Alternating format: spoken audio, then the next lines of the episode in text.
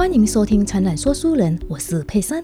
今天的真人图书馆里面呢，我们邀请到了来自上海的叶庆彤。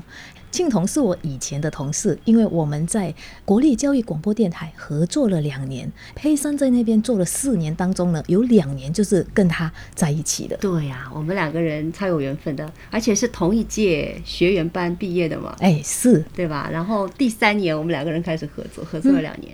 对，那个时候我们做的节目是有关健康的。对，养生嘛，哈，嗯，所以其实今天呢，他就来做客我的节目，我觉得说非常的荣幸，也非常的开心诶，很好朋友来支持。哎，当然就是说庆彤他本身也非常有故事哈，因为我们来知道说很多的新住民来到台湾，当然就是会有各种不一样的一些遭遇，还有一些呃有趣的故事。庆彤是来自世界三大最忙碌的码头的城市之一的哈，因为我们知道说全世界最忙碌的码头有上海、新加坡、荷兰的路德滩。那我们今天就是要来了解一下上海的叶庆彤。哎，那庆彤，那今天你可不可以来跟我们简单的自我介绍一下？我是从小出生在上海哦，可能很多朋友都去过上海嘛，就觉得节奏比较快。然后我们每个人就走路也很快，然后搭车、开车都速度蛮快，而且人很多嘛。上海的人口应该是整个台湾的人口加起来应该差不多，哎，所以你就知道上海的人口有多少了。对，刚刚有稍微去查一下，好像两千四百万。差不多在两千四百万，其实台湾两千三百万，应该跟上海的人口是接近的。是，所以，我们整个城市，因为上海现在地铁，我们叫地铁嘛，台湾叫捷运嘛，嗯地铁各方面也是很发达。所以到上海，你看到地铁、捷运图，你就会觉得密密麻麻，哦，非常大。所以我们基本上出门都要提早很久，不然一个地方到一个地方，大概都有时候会抓一个小时的时间。啊，差不多啊。我来这边要工作的时候，也都是要差不多一个小时，因为从 新北市到台北市啊，然后辗转那个交通工具，再加上走路的时间，对，因为上海的地铁，现在我因为之前在去年前年的时候回上海的时候，那时候是有十六条线，现在好像预计要开到十八条线的地铁啊交通。还所以蛮多的。因为地铁很多，就是我们都是用不同的颜色来分类的。嗯，跟台湾一样。对，就是用颜色分类，所以我们去哪里看一看交通地图，其实有时候规划一下时间，因为基本上现在上海交通这么发达，我们也是大差不多跟台湾一样，都是跟朋友约在地铁站附近，因为上海几乎每个地铁站下车以后都会有公园，都会有咖啡厅，是都会有很多的餐厅，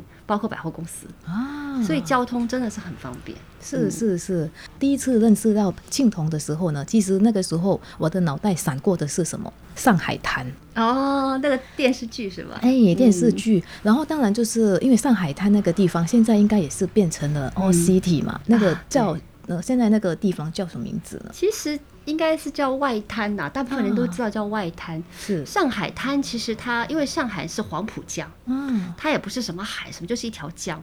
那条江是沿着苏州河这样很长，嗯所以我们从小就是每次如果去外滩，我们叫。呃，外滩沿线的话，其实那条街是非常漂亮。到上海那条街是一定要去。你去上海不去外滩，等于没有去上海。是 而且尤其是夜景，我们好像从晚上七点钟，之前是开到九点半了，嗯就九点半就会熄灯。那我们到那边很多朋友去的话，我第一天一定会带他们去外滩哦，啊，那个夜景非常非常漂亮，而且那边有一条街上都是很多比较高级的餐厅。是。那还有最有趣的就是，呃，第一家的肯德基就在外滩，是。而且那家店是非常有趣，就是那一张那家店开张的时候，我们就因为那时候很多年前，我也忘了很呃大概几年前，那时候中国那时候根本就没有什么肯德基、麦当劳，因为上海在开肯德基的时候还算早的，所以当时开的时候就。所有的人都会去看的，尤其是一窝蜂年轻人一窝蜂，因为那时候很少吃到炸鸡，嗯。所以我记得我小时候就很爱去外滩那家肯德基去吃，嗯然后那边就陆续陆续，现在因为一条街上全部都是银行、嗯外资银行，哦。那还有就是很多高级餐厅，还有就是那边也有滨江大道，所以到上海滨江大道那边去走一走，看一下风景。不管是白天还是晚上，我觉得都值得去看，因为风景不太一样。是白天看的话，可能就是看一些外观的一些建筑，因为它那边的很多的地名，包括很多的呃餐厅什么，也可以全部走一遍。包括还有和平饭店，大家都很知道和平饭店是那边是晚上是有爵士乐嘛哇啊，那晚上的话就夜景就是很美，因为夜景就是一直会有很多的灯光会闪烁。啊当然还可以坐那个船去在外滩那边去呃游船，是嗯哇，怎么听起来好像有一点点像淡水，呃，对，有点像，有 所以点像，它也是在捷运附近对对对，也像香港的维多利亚港。啊就很像。我那时候很多年前去香港的时候，我那时候觉得就是跟上海的外滩很像，但是现在我感觉上海的外滩更漂亮一些。是是，因为它有些设施可能是新的，对不对对然后坐捷运就可以到。对，方便，很方便的。好哦，那我们就是当然是因为这个是真人图书馆嘛，所以我们除了知道说上海有那么漂亮的地方，我们也想要了解庆童这个人。嗯哎、我想要说，哎，庆童也在那边出生长大嘛，啊，然后可以讲一下你在那边的生活，就是可能你就学啊，或者你的一切好玩的事情啊，跟大家分享一下。好啊。其实我小时候就念书，那时候其实我在大学的时候是念室内设计嘛，嗯，那就是念完书以后，后来在装潢公司，我们叫装潢，啊后来也是叫室内设计公司是上班嘛。嗯上班几年以后呢，其实因为从小喜欢唱歌，嗯喜欢画画，哼那后来呢，因为旅游这个行业。那时候在上海，其实刚刚开始兴起，哦，有很多上海的朋友，包括外国的朋友，其实对呃旅游都是很有兴趣的。是因为那时候其实我是一种敏锐度啦，嗯我就感觉哎，诶这个行业好像蛮有趣的。哦，那我自己也喜欢跟朋友去玩，嗯哼，所以就慢慢的就是参加了几个旅行团，甚至于到国外去玩。后来我觉得，哎，如果我去旅行社上班，不是很好玩？啊，又可以带团去，又可以有有工作，对，又可以赚钱，又可以玩，多好啊！对啊，而且我的个性也是比较喜欢活活泼我，没办法，就是一直在办公室画图纸啊，然后去工地啊。我觉得，哎呦，每天上班穿的漂漂亮亮，只要到工地去就要换衣服什么。其实那时候觉得，哎，我的生活难道就这样整天跑工地吗？后来就哎想去旅行社上班，嗯哼，那后来就刚好有个机有个机会，我就去了一家很大的旅行社上班。是那慢慢的就是觉得，哎，旅游这个行业真的是可以做哎。其实当时很多朋友都说，做了几年，他们都觉得自己也可以创业试试看。其实我创业还蛮晚的，啊，你创业应该也不算太晚了，那个时候应该二十几岁吧？没有啦，三十三十多了啦，哦，三十多三十多岁了。嗯哼，我真的时候创业的时候也是做了一些准备了。是是那，后来觉得，嗯，其实自己创业跟在公司打工的感觉是完全不一样。当然不一样啦。啊你工作的时候，你只要把你的分内的工作做完，了不起就呃，你的上司或你的主管大概稍微再给你额外的工作或加班。但是如果真的回到家，可能就是可以做自己的事情，对啊你就不用担心说，哎，公司会不会营运不下去啊，或者哎，呃，我们要不要嘎票啊，等等之类，对还有整个经营，还有培育人才等等的，完全应该是不一样的对，我觉得最大的差异性就是你交往的朋友群会不同。啊。对，也是当时我在上班的时候，我觉得我认识的朋友都是在公司上班的。没错，那当你在自己创业的时候，你认识的朋友都是自己创业的。嗯，而且我很多同学，包括呃一些邻居，是还有就是后来的一些同事，诶，慢慢走的关系比较近的，也几乎都是后来自己创业。所以大家就有更多共同的话题可以聊，怎么去经营公司，怎么去把这个生意能够做得更好，而且也希望把这个业务扩展的比较多元一些。嗯所以那时候来台湾也是算是我的公司业务之一。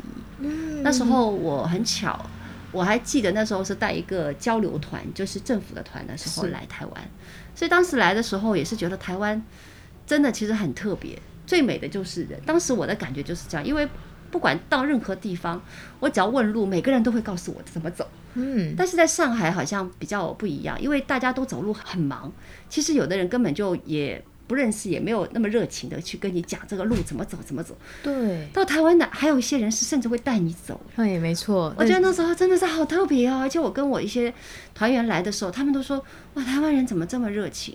我也觉得真的哎，包括去花莲、去台东，那时候我记得我们的游览车还发生了一些状况，嗯哼，车子停下来，居然还有很多的车子停下来问我们需不需要帮忙哎，哦，哦，真的是，其实那个事情让我蛮感动的，我觉得哇，台湾怎么人这么好？嗯哼，所以本来就是来到台湾就是很神奇的地方，嗯。因为像你说会带路的部分呢，其实以前哦，佩珊在骑摩托车的时候啊，常迷路，你知道吗？哦因为当时的那个 GPS 哦好像嗯，都指路都是会让你看不太懂。应该讲说刚那那一天刚好是从书店回去，哦然后原本四十分钟的路程，我已经走了两个小时了，然后那个路还是一直在那边你是不是走反方向了？诶，就是呃，好，我有点路痴了，所以我看不太懂那个，诶，为什么这个，诶，那到底那个福州桥要怎么上啊、因为我不知道怎么骑了，嗯我在那边就问旁边的，我说，可以请问一下，如果我去福州桥是往前面还是往就往左边呢？对对，他就说，哎，你跟着我来就是了。我说，啊，你要去吗？他说不是，但我今天呃比较有空。哦，他就带我去，去，对对对，他就带我到那个福州桥下面，他跟我讲，你上桥就对了。哇，真的是，当时真的是你蛮感动，因为他特意带你去的，对，还要路程大概十分钟左右。哦，对，他还要骑十分钟过去，然后骑骑十分钟回来，我觉得真的是还蛮感动的。把你带到对的方向，你这样回去才会顺路，而不用再绕来绕去了。哎，对，没错，嗯我走那个桥，哎，那个桥明明都在那边，为什么它会不见了？有时候你知道上海有一个最好玩的事情，延安西路。嗯哼，光输入延安西路，你知道小延安西路横跨几个区吗？横跨四个区。哇哦，你如果没有打长宁区的延安西路，或者是你打闵行区的延安西路，你这个路就会越开越远，而且完全就是方向性都搞错了。是是，其实，在上海开车是真的很不容易，所有的 GPS 叫输了很细，什么弄，我们是什么弄啊，什么区，什么弄，什么号，都要把它输得很清楚。都要把它完整的完整的输清楚，不然嗯你开车如果没有输什么区的话，因为有些路名也是差不多，很容易就是走错了。因为上海的地区相信比台北来的大，比台北新北市来的大。想想看，它可以容纳将近一个台湾的人口。真的。很那当然应该是呃，但是它比较挤了哈，对比较人比较我知道它的那个土地面面积没有整个台湾那么大了，对，哈。它比较挤，因为上海其实光看捷运图，你就知道一个站到一个站其实距离没有很远，但是它就站非常的多。对，嗯。因为 因为就是人口密集的地方嘛，但只是说，哎、那你是怎么样的一个机缘，后来就会来到了台湾？哦，其实是有什么样的爱情故事？哦，其实是这样哈，因为当时创业的时候，因为我有一部分的业务是做大陆人士来台湾嘛，嗯，所以当时也是认识很多台湾的朋友。是。那我在工作的时候，其实几乎礼拜一到礼拜天天天上班，因为我自己的公司我就会很忙，我也没有时间去交男朋友。啊，那那一年刚好我在公司大概已经创业了三年了，是，公司业务也比较稳定，嗯，所以那时候我就觉得，嗯，我应该把结婚这件事情放在我的行事历里面。对，那一年我就觉得，哎，我应该怎么说呢？因为单身那么久，还是要改变一下生活嘛。嗯毕竟父母也就我一个小孩，所以他们也是为我担心啊。那我就想，哎，其实我就想，这个愿望有了，我看要怎么去执行。有时候有的朋友就跟我说，当你想要去实现一件事情的时候，全世界的人都会帮你，你知道吗？只要你有这个念头，哎，对，真的没错，对，那一年就有很多朋友帮我介绍。有啊上海人啊、外地人啊、外国人，什么都有。然后我那一年就很好玩，就一半时间在工作，一半时间在相亲。其实真的很好玩。所以我们人呢，真的觉得说，呃，为什么到现在还没有男朋友或女朋友？可能你还没有下定决心。对因为有时候真的你是一个念想而已呢，他就会全世界的人就会慢慢的帮助你。如果没有的话，可能你下的决心还不够。对，而且你要告诉你身边的朋友，对，我觉得你要学会自己。说直白是推销自己，说好听是你要把自己的梦想告诉别人。啊因为有时候，有时候自己的梦想其实并不是说那么远那么难。我觉得有些梦想是可以实现的，但是你通过你一个人的能力可能有限，因为毕竟你认识的朋友都是那些熟悉的朋友，虽然他们都很优秀在你身边，但是你觉得跟他很熟了，也不可能产生什么特别的 feel，更加不能谈什么结婚。，对呀、你看上海男生这么多也很优秀，但是都那么久了，就像哥们儿一样，就是大家吃吃饭什么都玩啊，什么都在一起，对，但是从来没想过就是我会跟他怎样怎样，所以那个时间就耽误到了。而且还有一个一个地方就是担心说，哎、万一我们是好朋友啊，然后关系增进一层了之后呢，连好朋友都做不成。对，有的时候很怕，一个是好朋友，一个是同学，还有的是客户。对你对客户的话，还是要保持点距离。对，万一关系搞得到一进一步的话，可能这个客户很重要，生意又不能做成。所以我那时候是有很多的，应该是自己的有一些设定吧。因为有些男生可能虽然是很优秀，我也觉得他不错，但是他跟我是客户，或者他跟我是同学，甚至于有些是太了解了，就是了了解到后来觉得也没什么感觉，没什么冒险的。因为我也是蛮喜欢有时候稍微探险一下，我就觉得比较好玩。是，然后刺激一下，刺激一下就觉得哎啊直接来到台湾了。对啊，其实我胆子也蛮大的。后来我就把这个梦想告诉我一个客户，嗯，我的客户其实也蛮好玩，他真的把这件事情当成他要帮我的一件事情。哦，其实偶尔说一说，一般人可能觉得哎听过就好了，嗯他也不会当当回事情。而且你知道吗？帮人家介绍其实是很有风险的。万一如果他们在一起好的时候呢，哎，人家就会皆大欢喜嘛。对而万一不好的时候，我跟你讲，这个媒人就很，就是有时候朋友也做不成。对对对对对，真的是。那他真的是放在心上。后来他回到台湾以后，就一直跟我联络。他说他有一个朋友还不错，他说你要不要认识一下？是，那当时他跟我说的时候，我说当然好了，因为我觉得他人不错，他的朋友应该也不会太差。嗯，后来我说好，他说那我把你的电话交给他，然后让他跟你联络，可不可以？我说可以啊，可以啊。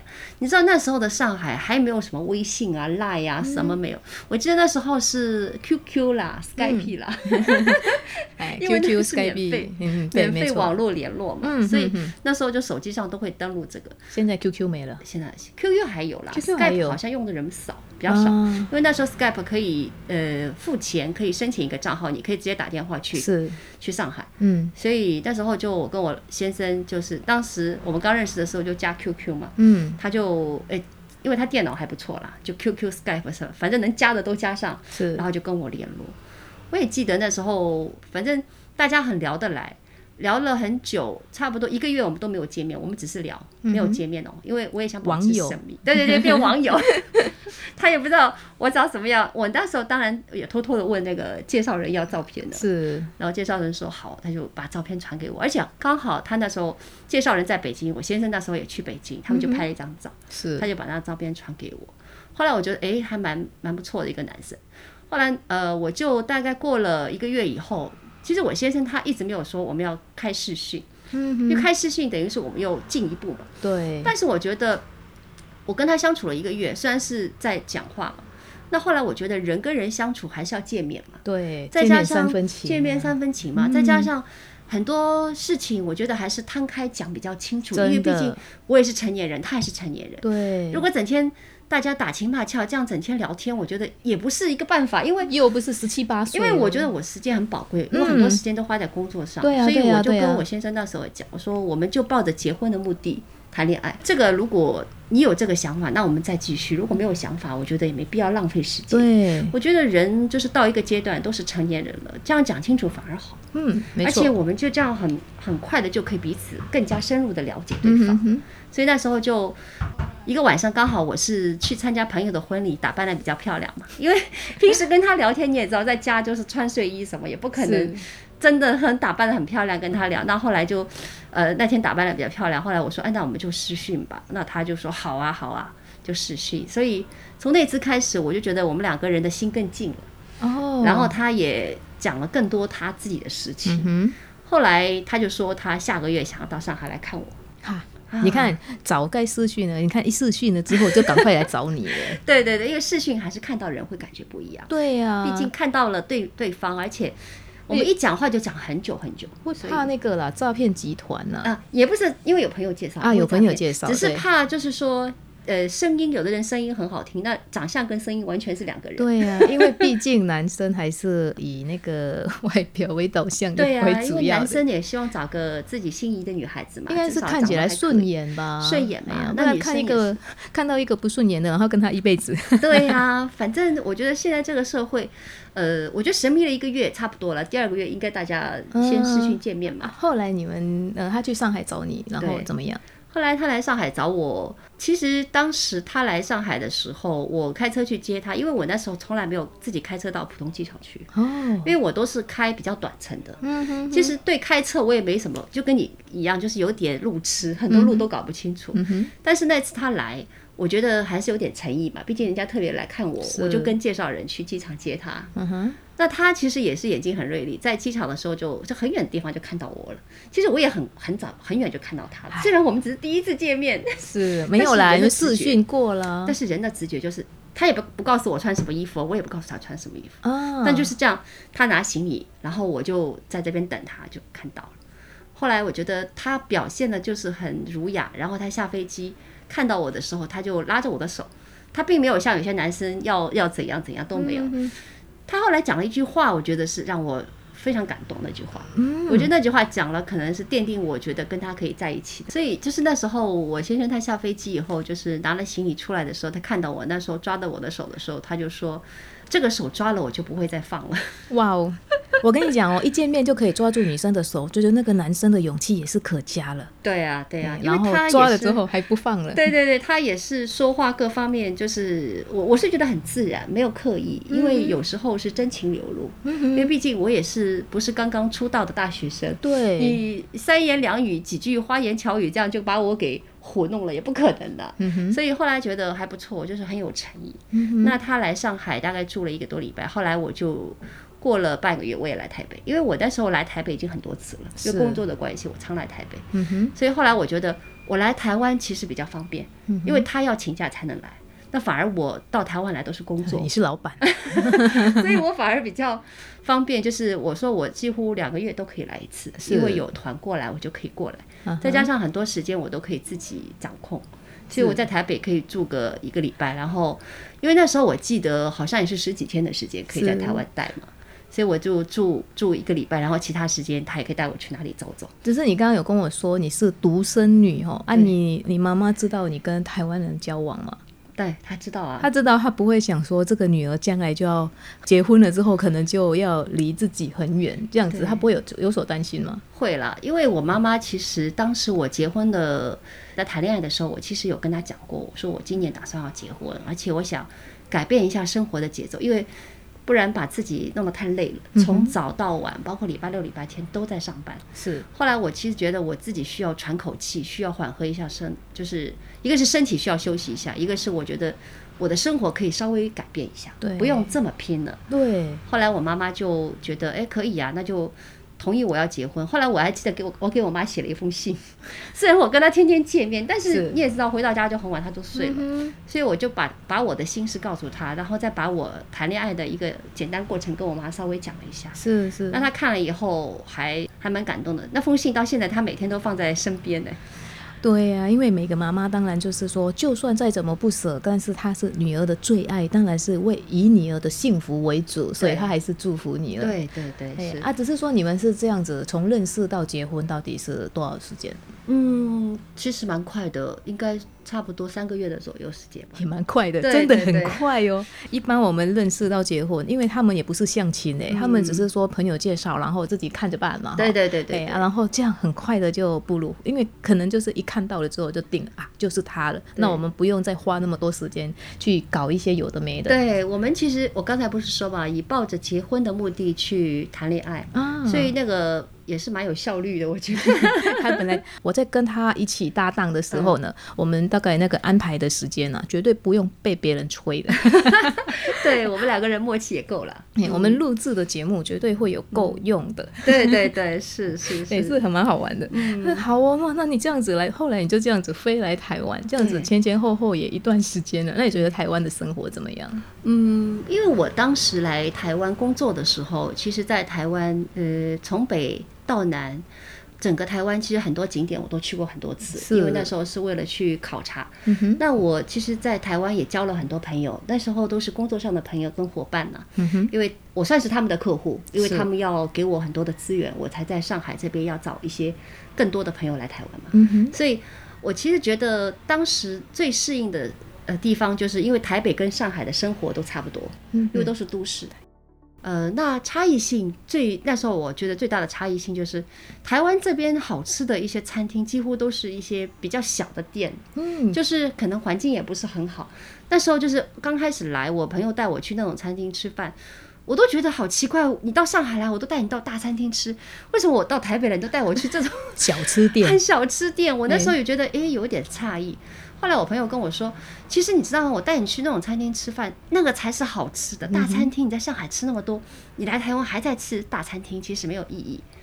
后来我就慢慢觉得，诶，台湾真的越小的店，有时候他一家餐厅就做一样东西。对。我那时候记得有一家餐厅是专门做姜汁豆花，啊，整个餐厅就这一个东西，哎，这个也叫餐厅哎，我那时候觉得好好笑，就是跑去那边就吃完就走了，哎，真的是很好吃又非常便宜，姜汁豆花应该有加红豆、绿豆吧？它什么都没有，都没有。它就是原味，原味。什么都没有。姜。汁豆花是哪一家的？我不记得了，那很久以前，所是以是是，那时候就上海的一些小店跟那种小摊小吃，我还是很早去，因为上海都是蛮大型的。是上海跟台北其实最大的差异性就是，上海就是有些餐厅它是综合型，大部分都综合性的。嗯你只要看到有面有有饭有什么菜，哎，其他店都会有这些。嗯那台湾不一样，就是有很多的餐厅还是有它的独特性。嗯这个我觉得还还蛮好的，就是你在后来我就带我上海的朋友来吃东西也是，我会带他们到几个独特的地方去吃东西。人家说那个叫做口袋名单啊，口袋名单呐、就是你也知道几家哎特别好吃的，然后你就带他们去，带他们去吃，他们也知道哎上海跟台北真的是吃的东西有很多不一样的。对呀、没错啊。当然啦、因为我知道说上海吃的东西好像比较偏甜，对，偏甜偏咸偏油。在这边吃应该会比较健康一点。对对对难道不会不习惯吗？因为我知道说那边的口味比较重的时候，然后你来到台湾吃的比较清淡，一开始有没有不习惯呢？会啊，当时吃东西，我觉得我们上海的朋友过来吃，他们都吃桌菜嘛，他们每个人都说桌上拿一个辣椒酱，拿一个酱油，因为觉得菜太淡了，尤其是烫青菜，那时候我觉得就是一个青菜上面一点点肉末，我觉得好好像都没什么味道。是。那我们上海人吃东西，就是菜一定会清炒，不太会穿烫。嗯哼，但后来时间久了，其实我对，因为再加上我们做养生节目，又加上我自己对做料理各方面也比较注重，嗯后来越来越觉得上海菜真的是吃的时候要有一些改良，不然就是太油了，吃的长期吃对身体也不是很好。对，而且我知道说庆彤呢，他在家里很会料理哦，他买了一台料理机，然后每天都做很多很好吃的给他先生。这个叫做我们要抓男人的心，要先抓他的胃。对对对，那很重要。诶那你有没有用？你有没有煮什么样的上海料理？因为我知道说上海料理有很多的冷盘，它光冷盘就很多。然后每次上海人都特别喜欢说大排场这样子，对就是每次煮的时候就是一整桌，让对他大家吃不完的样子。对对对，之前我们分享过做年菜的那哎些菜嘛，是哦，那个菜就很多。上海其实做年菜那个冷菜就十道，对，然后还有冷菜就十道哦。还有热菜十道，还有两道点心，啊，二十二道，那个是一桌，一桌啦，十个人菜。十人菜二十二道。对啊，那我在家里面就比较简单了，基本上因为我跟我先生都很爱吃鱼，是所以几乎每一餐都有鱼。是，那我们那时候在上海的鱼，基本上要么就清蒸，要么就红烧。嗯哼，但台湾比较简单，因为鱼都是海鱼，嗯哼，所以买回来几乎都是煎一下。对，而且别人已经帮你处理好的。对啊，都处理好干干净净，只要洗干净，然后抹点盐巴，然后煎一煎就好了。嗯那几乎每一餐都有鱼啦。那接下来就是还有就是汤，嗯哼，汤的话其实也很简单，我晚上几乎都是吃蔬菜汤，因为怕太油嘛，要么就是味增汤。嗯，那其他的菜就是看嘛。我先生他也比较喜欢吃，就是呃我煎的一些排骨啦，或者是自己做的一些，他比较喜欢煎牛排。嗯，那我比较喜欢煎鱼，因为我鱼煎的比较好，他牛排煎的比较好。是那我们两个人就是两道荤菜，一道素菜这样，其实吃了很饱。再加上料理机的话，有时候可以做做馒头，有时候可以做炒米粉，机器可以做炒米粉。是，我觉得我知道你你那个机器很厉害我。那个炒米粉一做，其实几乎就不用再吃什么，因为炒米粉里面有面、有菜、有肉，嗯然后再煮个汤就结束，就是晚餐就很简单，也很快。对啊，就是庆童就这么贤惠啊，反正就是外面让他打拼的事情，他也可以做到，啊然后回到家里面，他还可以煮菜。对当然我知道说也是那个庆童他愿意啦，对而且对对事情也是说说到做到。我觉得这个事情哦，他就是呃跟他先生的相处的那个情况，其实是很微妙的。对哎，那你接下来你还有什么样的一个未来的一个要做法或打算呢？哦，其实一方面就是在教育电台，因为在做养生馆嘛，嗯现在还是在一直在做。那今年我们比较注重心灵面的，啊我也找很多关于心灵方面的一些老师来分享很多。那还有就是因为平时就本来就自己很喜欢看书，嗯哼我有跟朋友合作，一起组建一个读书会。嗯那我们读书会也会邀请一些嗯各行各业的一些朋友吧，来来分享嘛，来办一些主题活动。是所以这个部分今年也是列在自己的行事历里面。那因为跟我合作的那个朋友，他也是原来出版社出来的，嗯那他自己也是一个呃写者，嗯。很会写东西，真的很厉害气化什么都很强。嗯，那跟我也非常好，那我们两个人也是很很很想把这个读书会能够做好。是。还有就是，其实我现在也跟朋友在也在录 podcast，是。呃，那个很很巧的事情，就是一个女生她自己在做理财方面的事情，那她也很想做一些跟理财相关的，是，呃，都是女人，因为社团都是女人，嗯所以那时候我们就想，哎，可以啊，我们不不单单是在社团做理财部分，那我们也可以做一些录音的事情啊，也可以让更多的朋友来收听节目、啊。嗯其实也差不多吧，都是做录音啊、访问啊，都是差不多这样的工作。哇，这样子其实也跟原本的那个在教育电台做一个主持人也是差不多的工作。对对对，类似。因为其实庆童呢，他在他这个圈子里面呢，基基本上也是非常的活跃哈、也就是说很喜欢交朋友啊。他除了做这些事情之外呢，他常常去上很多的课程啊，比如说有关茶的、有关精油的，还有等等的之类的。我觉得他的人生就是非常的丰富，对。还蛮精彩的哦。对对，原原来来台湾的时候，觉得最大的收获也是可以上很多的课，嗯。而且在教育方面投入的资金真的是跟上海比差很多。嗯哼。我觉得在很有，就是只要你有时间，我觉得参与一些活动，参与一些课程，可以交到一些朋友，真的是一个很好的一个资源。嗯，上海没有吗？这样上海也有，但是课程它几乎都是收费蛮高的，啊再加上就是因为当时我在上海其实都在工作，嗯嗯上课的机会很少。嗯，大学毕业以后几乎也都没有很多时间再去上课，因为光工作就自己忙的天昏地暗，非常非常忙。是其实到台湾来是另外一种生活，因为工作上也不像上海这么繁忙，嗯我就有很多时间来整理一下自己的另外一种人生。嗯，我觉得可以在工作之余，然后再学一些东西，再加上可以参与一些社会活动。嗯，我觉得说这样这样子，其实就是还蛮好玩的啦。哈，在台湾生活，因为佩珊也是蛮感同身受。因为在台湾呢，你想要学东西，基本上呃，不管是你是新住民，或是台湾人本身也是一样哦。对因为你在网络上你要查那种培训课啊，不管是政府办的或者民间办的，对基本上很多很多你说价格会很贵嘛？它当然你需要付一点点费用，嗯但是那个费用基本上来讲，你把它换成时数的话，其实还蛮便宜的。很便宜，而且我觉得就是台湾对新住民特别好。嗯，这一点呃、真的。不管什么活动，而且很多的活动，我之前听到一个朋友还跟我说，呃，你来参加一些课程，政府还会给你钱。哎我那时候吓一跳呢，怎么有这么好的事情？所以那时候，当然我参与一些活动，呃没有没有拿到这个费用，因为我觉得这个已经对我们相当好了。对，所以学费是非常非常的低，而且我嗯又觉得重点就是我可以融入台湾这个社会。对呀、所以呃，我们真的也是非常感谢台湾，然后在这方面，对哇，今天也真的非常谢谢庆鹏来跟我们分享他的生活的点点滴滴啊，还有在上海的一些生活啊，还有一些景点啊。那最后呢，我可不可以请庆彤来推荐一下，如果现在我们要去上海的话，我们要、呃、要怎么玩比较好玩？嗯，因为上海很大，就看你要怎么玩法。我刚才也说了，因为我们基本上到上海的第一天一定是去外滩，嗯，因为那个景点值得，嗯，一个晚上至少一个晚上在那边要好好的走一走，是，甚至于就是你可以住在外滩附近的一些饭店，因为那边也有一些还不错的饭店，嗯哼，在淡季去的时候价格蛮便宜的。它的古区还是有保留下来嘛？对，有一些保留，然后还有一些比较时尚的东西都可以看得到。啊因为我觉得到上海，你不单单是看一些古迹，还有就是有一些夜景是很多城市所没有的，嗯非常的特别。那当然，吃上海的小吃是一定要的。是第二天就是上南京路步行街，你都可以走一走。我知道全世界最大的星巴克就在上海，哦，我很建议大大家第二天去，就是在南京路步行街走的时候，可以去全世界，我不知道现在算不算最大了，应该是算前三名吧。嗯。那个星巴克可以去看一下，那边的蛋糕，包括那边的饮品，还有很多的，当下你就会震撼到，因为那个咖啡机现场在磨。嗯，进去的时候，它门口有一个地图，哦，就是一个咖啡厅，它会给你地图、哎，那就是它很大，大到需要地图。你需要地图，你要看，哎，这个区块那个区块在在做什么不同的东西，所以那个景点也是必一定要去。嗯当然，上海呃全部的美食都在豫园，嗯那个城隍庙，我们也叫城隍庙，可以去那边吃。